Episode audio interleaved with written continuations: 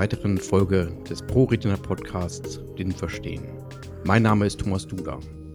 Heute haben wir ein besonderes Thema, nämlich den sogenannten Wissenschaftlich-Medizinischen Beirat, abgekürzt WMB.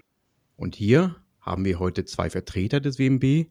Herzlich willkommen, Professor Holz und herzlich willkommen, Professor Weber. Ja, grüß Gott. Hallo. Ähm, vielleicht können Sie sich unseren Zuhörerinnen und Zuhörern einmal kurz selbst vorstellen. Frank, möchtest du beginnen?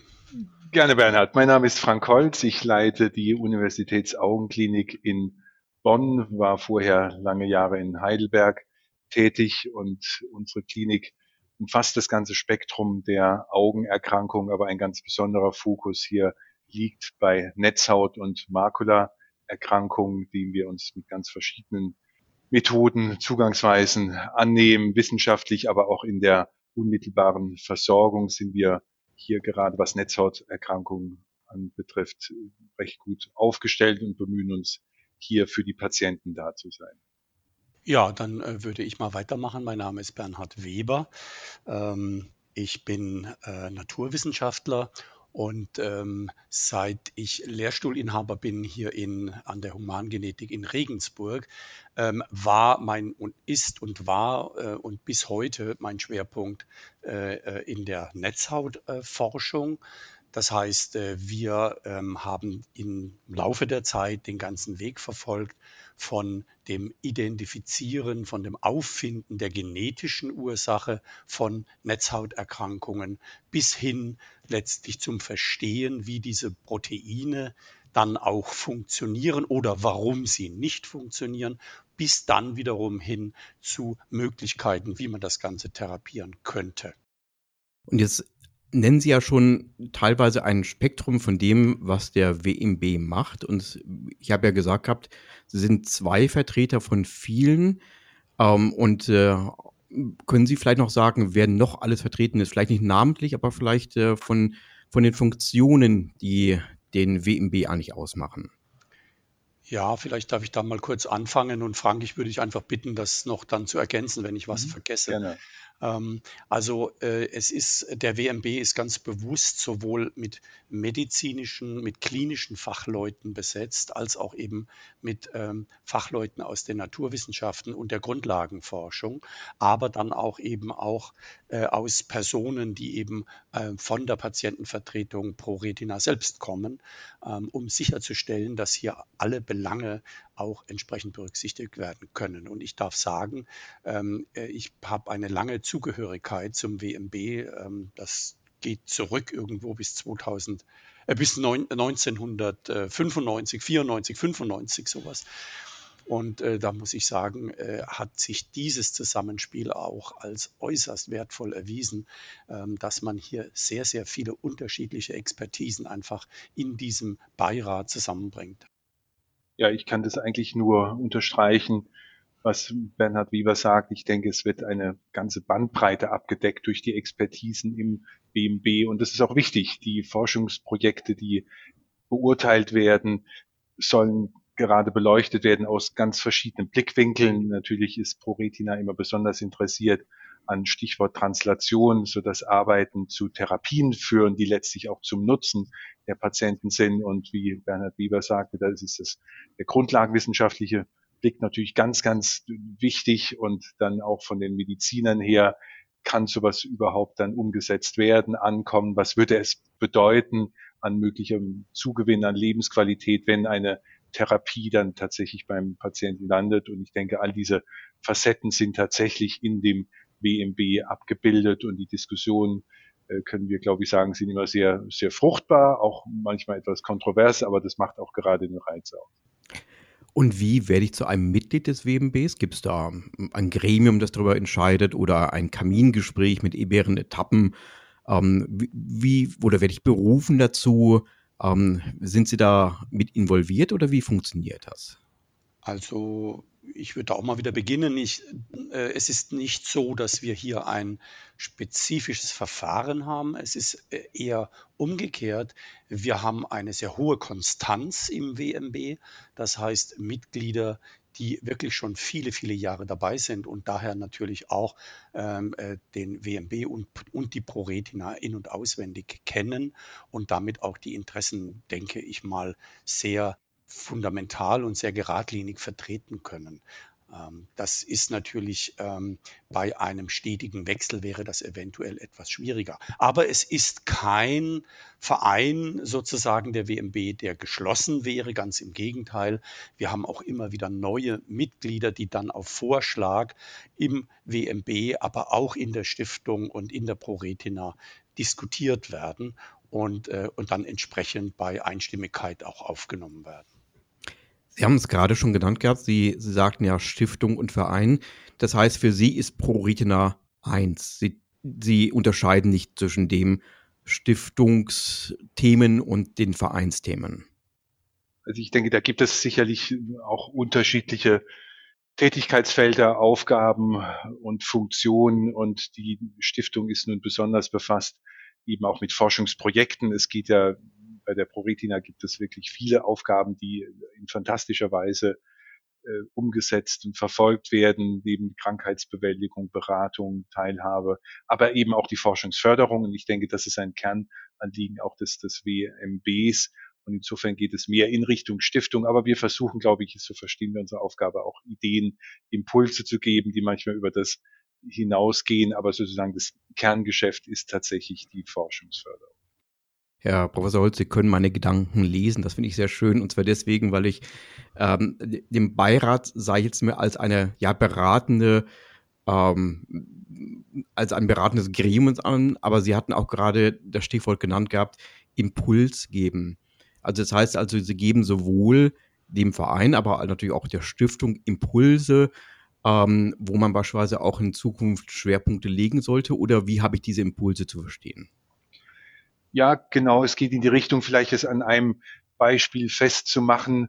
Und äh, hier gebührt wirklich viel Verdienst Professor Zrenner aus, aus Tübingen. Es war dann eine Idee geboren, eine Stiftungsprofessur zu entwickeln, zu finanzieren, auszustatten, die sich spezifisch mit Netzhautdegeneration befasst. Das war sozusagen ein erstes ganz großes Projekt neben der Forschungsförderung von einzelnen wissenschaftlichen Projekten an einem Standort ging es jetzt tatsächlich um eine Stiftungsprofessur, immer mit dem Hintergedanken der Verstetigung dann an einer medizinischen Fakultät und auch Professor Weber spielte hier eine ganz elementare Rolle und das Verfahren wurde damals dann auserkoren und gesucht, das mit einer offenen Ausschreibung über alle Fakultäten hinweg in Deutschland. Es wurde sehr, sehr professionell äh, gehandhabt und von dem WMB natürlich mitbegleitet. Aber das war vielleicht so ein Impuls. Und wie gesagt, da gebührt wirklich ein großes Verdienst, insbesondere als Renner, dass da etwas erstmals auf die Beine gestellt worden, was es vorher so noch nicht gab. Ja, man muss, man muss vielleicht noch äh, dazu äh, sagen, ähm, was äh, der WMB sozusagen ein bisschen kritisch gesehen hatte bis dahin, war, dass die Förderung zwar gegeben wurde, man hat Doktorandenstipendien gefördert, man hat Projekte angestoßen, man hat äh, Projekte geholfen, finanziell geholfen, Projekte zu beenden, aber man hatte immer so ein bisschen das Gefühl, ist da auch die Nachhaltigkeit in vollem Umfang gegeben. Und daraus ist diese Idee geboren worden, man muss ähm, eine, eine Situation schaffen, die einen Multiplikationseffekt hat.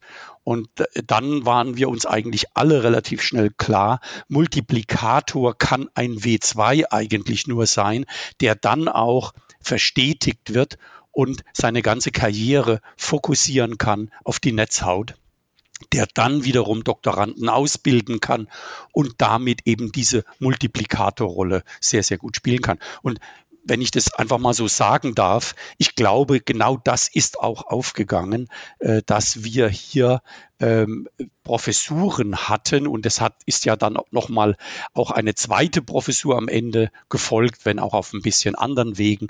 Aber wir haben letztendlich in Deutschland zwei Professuren, die inzwischen verstetigt sind, die rein äh, in, für die Netzhautforschung stehen und äh, die genau diese Multiplikation eben auch inzwischen schon erreicht haben. Das Ganze hat begonnen 2008 und äh, das ist ja auch schon jetzt eine ganze Weile her. Und äh, da äh, muss man sagen, äh, wir können heute im Rückblick sehr, sehr schön sehen, wie erfolgreich eigentlich diese Umsetzung war. Und das war keine kleine Sache, die zu stemmen war, sondern hier ging es auch wirklich um eine, bei einer Stiftungsprofessur geht es um recht viel Geld.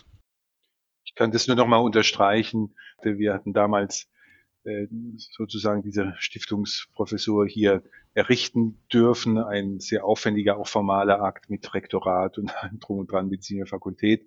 Und der erste Stiftungshäuser war der Häuser Issa. Jetzt äh, ist die Stiftung so verstetigt und da geht es jetzt um mindestens fast 20 Jahre der finanziellen Ausstattung. Und das ist, was Bernhard Weber genau auf den Punkt brachte, der Nachhaltigkeit. Dort gibt es viele Doktoranden, vieler Nachwuchs, der sich dann auch der Seeforschung widmet und verbleibt dort. Und das ist, glaube ich, unser aller Anliegen WMB, die besten Köpfe zu begeistern für dieses Forschungsfeld und dann kommen auch entsprechende Ergebnisse mit der Zeit. Und Forschungsergebnisse sind ja auch eher mehr ein Marathon als ein Kurzsprint. Das ist richtig. Hier braucht man ein, einen langen Atem, äh, um letztendlich tatsächlich ans Ziel zu kommen. Und das Ziel kann für uns alle ja immer nur bedeuten, dass wir eine Therapieoption finden, die wir dann hoffentlich auch mit auf den Weg bringen können, dass sie letztlich auch zum Patienten kommt. Das sind ja alles sehr lange Prozesse. Sind Sie entweder als Gremium insgesamt oder als Einzelperson dann, als Einzelperson, davon bin ich sicher, auch international oder innerhalb von Deutschland, Europa oder weltweit vernetzt mit anderen, ja, vielleicht ähnlich gelagerten Gremien?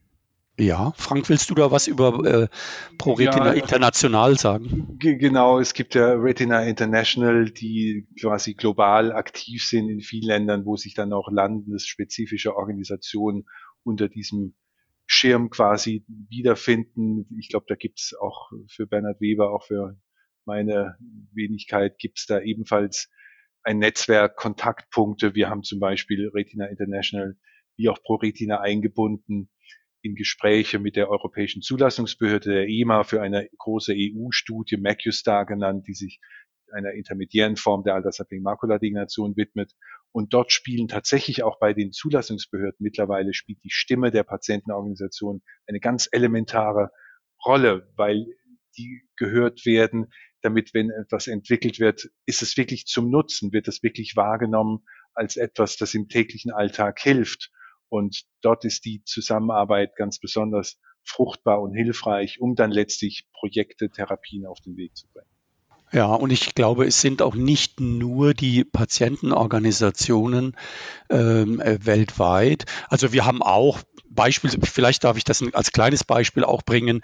Wir haben über die, äh, über den WMB auch eine äh, Serie von ähm, äh, Seminaren von, von einem, dem sogenannten Potsdam Meeting generiert äh, das äh, jetzt inzwischen im 17. oder 18. Jahr ist, ähm, jährlich in Potsdam stattfindet am Templiner See. Und ähm, sowohl national als auch international, darf ich sagen, wirklich große Anerkennung gefunden hat. Das sieht man einfach an den stetig steigenden Teilnehmerzahlen, eben auch internationale Zahlen. Das ist das eine, dass man hier ausstrahlt über den WMB und über dieses Medium eines ähm, äh, eines äh, äh, Meetings.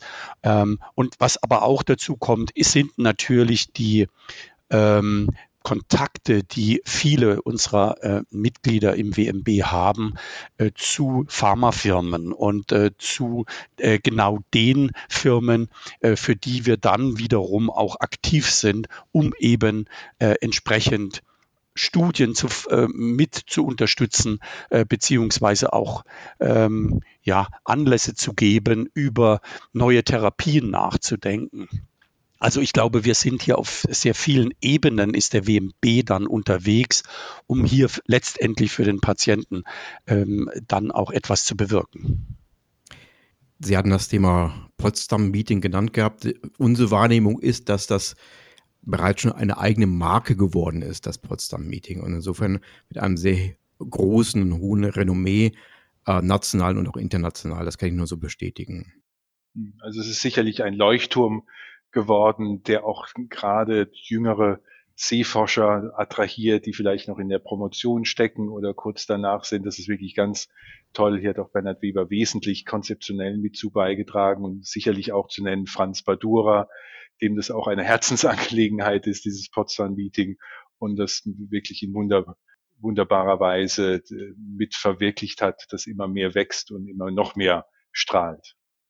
Ja, und gerade dieses Meeting, muss man sagen, hat natürlich auch den riesen Vorteil gehabt, dass wir auch da einerseits sehr viele Teilnehmer aus dem Patientenkreis hatten oder haben, andererseits eben eine sehr gute Mischung zwischen Klinikern, zwischen wir nennen das ja auf gut Deutsch Clinical Scientists ähm, und aber dann auch Grundlagenforschern. Auch das hat sich sozusagen in diesem oder spiegelt sich in diesem Meeting wieder. Und das ist, glaube ich, auch eine der Stärken dieses Meetings. Ich nehme den WMB ähm, als eine Art von ja, Alleinstellungsmerkmal innerhalb ja, von Bräutina sowieso, aber auch von Patientenorganisationen insgesamt wahr. Oder Meinen Sie, es gibt noch ähnliche gelagerte Konstrukte in anderen Patientenorganisationen? Also vielleicht darf ich da als Humangenetiker antworten. Es ist schon beeindruckend, die ProRetina. Äh, es gibt natürlich für sehr, sehr viele seltene Erkrankungen, gibt es Patientenorganisationen, aber in aller Regel wesentlich kleiner, äh, mit wesentlich weniger finanziellen Möglichkeiten auch und ähm, auch mit weniger, ähm, sagen wir mal, politischem Interesse, äh, die ähm, Dinge nicht nur in der Wissenschaft äh, zum Positiven zu beeinflussen, sondern auch in der Politik. Und äh, das, also man sieht hier schon klare Unterschiede und ich muss sagen, etwas Vergleichbares zu ProRetina kenne ich jetzt eher nicht, ähm, was also eben diese Parameter betrifft, die ich jetzt angesprochen habe. Also ich sehe da auch ein, ein Alleinstellungsmerkmal mit Entwicklung wirklich über jetzt einen sehr langen Zeitraum, seit es ProRetina gibt. Aber ich habe selbst erlebt, wie dann auch ProRetina quasi Geburtshelfer wird, um ähnliche organisatorische Konstrukte in anderen Ländern mit zu auf den Weg zu bringen und zu, zu errichten. Und da wird auch, glaube ich, von anderen Ländern ProRetina als, als vorbildliche Organisation wahrgenommen, die eben ganz verschiedene Aufgaben, vorhin kurz genannt, eben auch die Forschungsförderung betreibt. Und es ist wirklich erfreulich zu sehen, wie das teilweise adaptiert, äh, man könnte fast auch sagen, kopiert wird. Aber das dient letztlich dem eigentlichen Sinn all dieser Aktivitäten, nämlich Nutzen zu stiften für Betroffene und neue Therapien auf den Weg zu bringen. Herr Professor Holz, Sie hatten vorhin einmal das Wort Translation benutzt. Das heißt also, wie kann es gewährleistet sein, dass oder werden, dass äh, ein, ja, eine, eine Diagnose dann auch zu einer Therapie wird? Können Sie etwas dazu sagen? Bernhard Bieber hat es schon angedeutet, Sie selbst sprachen vom Marathon. Das ist es natürlich, wenn man zuerst auf molekularer Ebene Krankheitsmechanismen besser versteht, dann sogenannte Neudeutsch Targets identifiziert, die man beeinflussen kann auf ganz verschiedene Methoden, sei es Antikörper, sei es Gentherapien. Und ich denke, der Blickwinkel des WMB ist gerade bei der Auswahl von zu fördernden Projekten gerade solche Projekte, die die Chance besitzen oder hohe Aussicht befinden, dass man genau dort weiterkommt. Aber dieser Begriff Translation ist, ist relativ weit gefasst. Eine Facette davon ist, was ProRetina auch fantastisch macht, auch Patienten zu motivieren, an klinischen Studien teilzunehmen. Die beste Idee für eine Therapie kommt nicht an, wenn sie nicht seriös evaluiert worden ist und die Evidenz tatsächlich bewiesen worden ist, dass es nutzt und dass es sicher ist. Und mit der Kampagne zum Beispiel Kenne dein Gen, die die Proretina auf den Weg gebracht hat, ist sie auch ein, ein ganz wichtiger Schritt gemacht worden. Es gibt zum Glück, und die Dynamik ist enorm auf diesem Feld, immer mehr Therapiestudien, auch Gentherapiestudien, sodass dann auch sofort Patienten identifiziert werden können, die dann auch profitieren können potenziell von diesen Ansätzen. Ja, ich glaube, ProRetina ist eine Drehscheibe geworden äh, über die Jahre.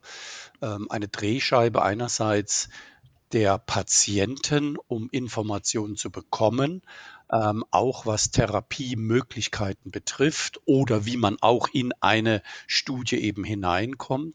Und aber auch umgekehrt, äh, dass man hier äh, sozusagen äh, Informationen hineingeben kann von Forscherseite und, äh, und damit eine Verteilung des aktuellen Wissens ähm, weiß, dass dieses Wissen auch, auch an die Patienten wiederkommt. Es wäre ausgesprochen schwierig, wenn man immer einzelne Patienten äh, informieren müsste. Es gibt nicht wirklich gute Medien, das zu tun, aber die ProRetina hat das schon geschafft, dass viele einfach anfragen bei ihr ähm, wo denn, äh, wie denn der aktuelle Wissensstand momentan ist oder ob es irgendeine Studie gibt. Also dass man, man sieht, man braucht diese, diese Drehscheibe einfach, um die Kommunikation zwischen den einzelnen Parteien im, am, am Laufen zu halten.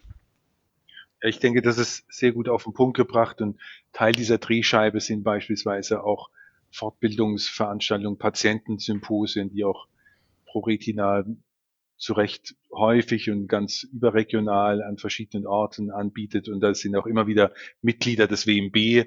Äh, dazu dürfen wir uns, glaube ich, auch zählen, wo wir gerne teilnehmen und quasi Aufklärung betreiben, auch für die Früherkennung, für die Diagnostik, aber eben genau auch die Therapiestudien, die es gibt. Und das ist, glaube ich, eine ganz auch wichtige Facette. Das findet ja auch über die, die Website statt, aber gerade auch dieser unmittelbare Kontakt ist dort doch, glaube ich, sehr fruchtbar. Also die Interaktion zwischen, zwischen Wissenschaft und den Patienten und den Mitgliedern von Bretina äh, ist ein wesentlicher Punkt, höre ich dort heraus. Wie können noch die Patienten und Mitglieder die Wissenschaft noch, noch weiter unterstützen? Sie hatten gesagt gehabt, Candidan Gen ist jetzt eine Möglichkeit, also sprich an, an dem Patientenregister teilzunehmen. Aber was würden Sie sich noch wünschen, was unsere Mitglieder und Patienten gerne oder machen sollten? Naja, ich glaube, die Patienten machen schon sehr, sehr viel und ich kann auch nur sagen, äh, die auch diese Weiterbildungen, von denen Herr Holz, Herr Holz gesprochen hat, die haben letztlich ja auch dazu beigetragen, dass wir hier eine sehr, einen sehr hohen Wissensstand im äh, Patientengut haben, äh, was äh, Netzhauterkrankungen anbelangt. Und alleine das hilft ja schon sehr viel. Beispielsweise ist meines Wissens bekommt auch die ProRetina natürlich sehr viel Förderung, äh, beispielsweise über Erbschaften. Das heißt also, die Patienten äh, gehen mit der ProRetina mit und im Falle des Ablebens äh, denken sie aber auch noch an die Ziele der ProRetina. Ich glaube, das ist alles eine Folge letztlich dieser gemeinsamen Zielsetzungen und auch der Kommunikation von zum Teil ja auch hochkomplexen äh, wissenschaftlichen Dinge, die man natürlich runterbrechen muss, aber die dann auch ankommen und die dann auch verstanden werden. Ja, also ich, ich äh, muss ganz ehrlich sagen, es ist in vielen solcher Patientenorganisationen, die ich kenne, steht die Wissenschaft nicht notwendigerweise an erster Stelle, sondern da steht zum Teil konkrete Hilfe, beispielsweise von irgendwelchen Gerätschaften oder was ist je nachdem, was das für eine Erkrankung ist, steht da ganz vorne. Bei der ProRetina hat es wenig Diskussion eigentlich darum gegeben, ob man das gar nicht möchte, dass man die Wissenschaft fördert, weil der Wissensstand einfach schon immer so gut war, dass man wusste, äh, wir müssen sozusagen an der Wissenschaft festhalten und auch an der klinischen Forschung festhalten, um letztendlich zu Therapien zu kommen. Und wenn ich heute sehe, ähm, die, seit, sagen wir mal, zwei, drei, vier Jahren, muss man sagen, findet da ja auch eine Explosion von Wissen statt, die letztlich auch zu einer Explosion von neuen Therapieansätzen geführt hat. Das ist einfach fantastisch, das zu sehen, ähm, gerade in äh, internationalen Meetings und da kommt auch die Rolle dann eben von internationalen ProRetina International zum Beispiel zum Tragen, dass da eben auch aufgrund dieser Initiative die entsprechenden Wissenschaftler zusammenkommen und dann berichten, was sind die Entwicklungen äh, bei den momentanen Phase 1, Phase 2 oder auch Phase 3 Studien. Also ganz, ganz wichtige Fortschritte, äh, die in diesem Rahmen einfach auch stattfinden können. Ja, wenn ich das vielleicht auch nochmal unter streichen darf. Und Sie hatten gefragt, was können Mitglieder der Pro Retina tun. Wie gesagt, die tun schon unglaublich viel, auch das ehrenamtliche Engagement. Wir durften hier in Bonn erstmals eine Patientensprechstunde einrichten, die von Frau Daniela Prohlburg als Regionalgruppenleiterin dann auf, den, auf das Gleis gebracht wurde, die heute noch funktioniert, die jetzt auch an vielen anderen Standorten etabliert worden ist. Und in dem Zusammenhang versuchen wir auch immer Mitgliederwerbung mitzumachen. Ich denke, allein die Mitgliederanzahl ist für so Dinge wie Advocacy gegenüber der Politik, gegenüber Kassen auch ganz wichtig. Wir haben das jetzt zuletzt erlebt. Es gibt ja erstmals eine zugelassene Gentherapie für diadelische RP65-Mutationen und dadurch bedingte Netzhautdystrophie.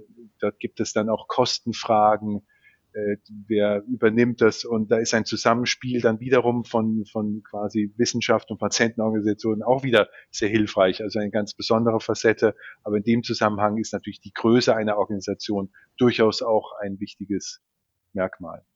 Vielen Dank erstmal für Ihre Antworten. Ich, ich, ich glaube, das war ähm, sehr viel Information, vor allen Dingen der Begriff des WMB ist jetzt wesentlich transparenter bzw. eben auch substanzieller geworden darf Ihnen am Ende, das hatte ich ja vorher schon angekündigt gehabt, noch ein paar Fragen stellen. Und je spontaner Sie antworten, desto authentischer wirkt es eben auch. Und ich darf Ihnen abwechselnd ähm, alphabetisch mit dem Nachnamen äh, anfangen, die Fragen zu stellen. Sind Sie bereit? Gerne. Gerne. Gut, die erste Frage an Professor Holz. Was essen Sie gerne zum Frühstück? Müsli. Gut. Hm? Dann eine andere Frage für Herrn Professor Weber. Welches Buch hat Sie wirklich beeindruckt, das Sie gelesen haben? Also initial war das ein Buch, das hieß, äh, das ist von George Orwell 1984. Und äh, weil ich schon immer interessiert war an dem Problem, ähm, wie man Menschen kontrolliert äh, oder auch kontrollieren kann. Und es gibt dazu auch äh, modernere Bücher, ähm, die jetzt nicht mehr von George Orwell kommen, die aber dieses Problem noch feiner ähm, darstellen und noch subtiler darstellen und zeigen, dass wir einer mit den modernen Technologien, auch mit den sozialen Medien, sehr, sehr vorsichtig umgehen müssen. Das, ist, das sind so meine Lieblingsbücher. Danke für die Antwort. Und noch eine weitere Frage für Professor Holz. Wenn Sie die letzten ja, sieben bis zehn Tage einmal zurückdenken, was war Ihr schönstes Erlebnis? Der Zeitraum umfasst sieben bis zehn Tage. da muss ich sagen, da war das schönste Erlebnis eine, eine Radfahrtour mit äh, einer Gruppe von Freunden über 65 Kilometer durchs Ahrtal, das ja von der Flut schwer betroffen war, was dort schön war zu sehen, dass viele Strecken wieder geöffnet waren. Dort gibt es noch extrem viel zu tun, aber es ist auf dem Weg der Normalisierung. Die Zerstörung war wirklich immens und es war tatsächlich am letzten Wochenende gewesen, zu sehen, dass dort der Aufbau wirklich vorangeht. Und jetzt eine abschließende Frage noch Professor Weber. Wenn Sie die Möglichkeit hätten, mit einer Person einmal essen zu gehen, sprich ein gutes Gespräch zu führen, das kann sowohl eine Person sein, die noch unter uns ist. Es kann aber auch eine sein aus der Vergangenheit. Wen würden Sie dort wählen? Das ist eine ganz schwierige Frage. ähm, bin ich mir gar nicht sicher, ob ich da so schnell mich entscheiden kann, wen ich da, mit wem ich da gehen würde. Ähm, sicherlich müsste das jemand sein, der, ähm, mit dem ich mich auch unterhalten könnte, beispielsweise über Verhaltensweisen, ähm, äh, äh, Verhaltensweisen von Menschen, aber auch eben, wie ich schon vorher erwähnt hatte, äh, die Tatsache, dass man äh, Menschen relativ leicht in Werbung oder ähm, sonstigen Dingen manipulieren kann. Und äh, also ich würde mir aus diesem Bereich jemand suchen, ähm, wir sehen auch jetzt gerade wieder in Zeiten äh, des Ukraine-Kriegs, ähm, wie leicht man doch äh, manipulieren kann und eventuell auch manipulierbar ist, ähm, obwohl man das natürlich ähm, gar nicht möchte und versucht, sich ähm, möglichst objektiv zu informieren. Das ist, das ist alles sehr, sehr schwierig. Also ich würde mir aus diesem Bereich jemanden suchen, um hier etwas, vielleicht ein, ein Psychologe, ähm, der, der diesen Bereich auch ganz gut abdecken kann. Vielen Dank für diese Antworten. Damit sind wir schon am Ende des Podcasts angelangt. Wir haben mit einigen Fragen heute das Thema Wissenschaft, medizinischer Beirat umrundet und äh, ich glaube auch, es ist heute wesentlich deutlicher geworden, was das Gremium macht, was Sie beide machen, wofür Sie beide auch stehen und natürlich auch der Rest des WMBs. Ich danke Ihnen herzlich für Ihre Zeit, die Sie sich genommen haben, ähm, für die sehr qualifizierten Antworten. Und ähm, ja, dann danke ich natürlich auch den Zuhörerinnen und Zuhörern und ähm, natürlich auch für unseren Mann im Hintergrund, Christian Andres, der für die technische Realisation zuständig ist. Herzlichen Dank. Danke, Herr Duda. Danke, Herr Duda, und äh, alles Gute an die Zuhörer.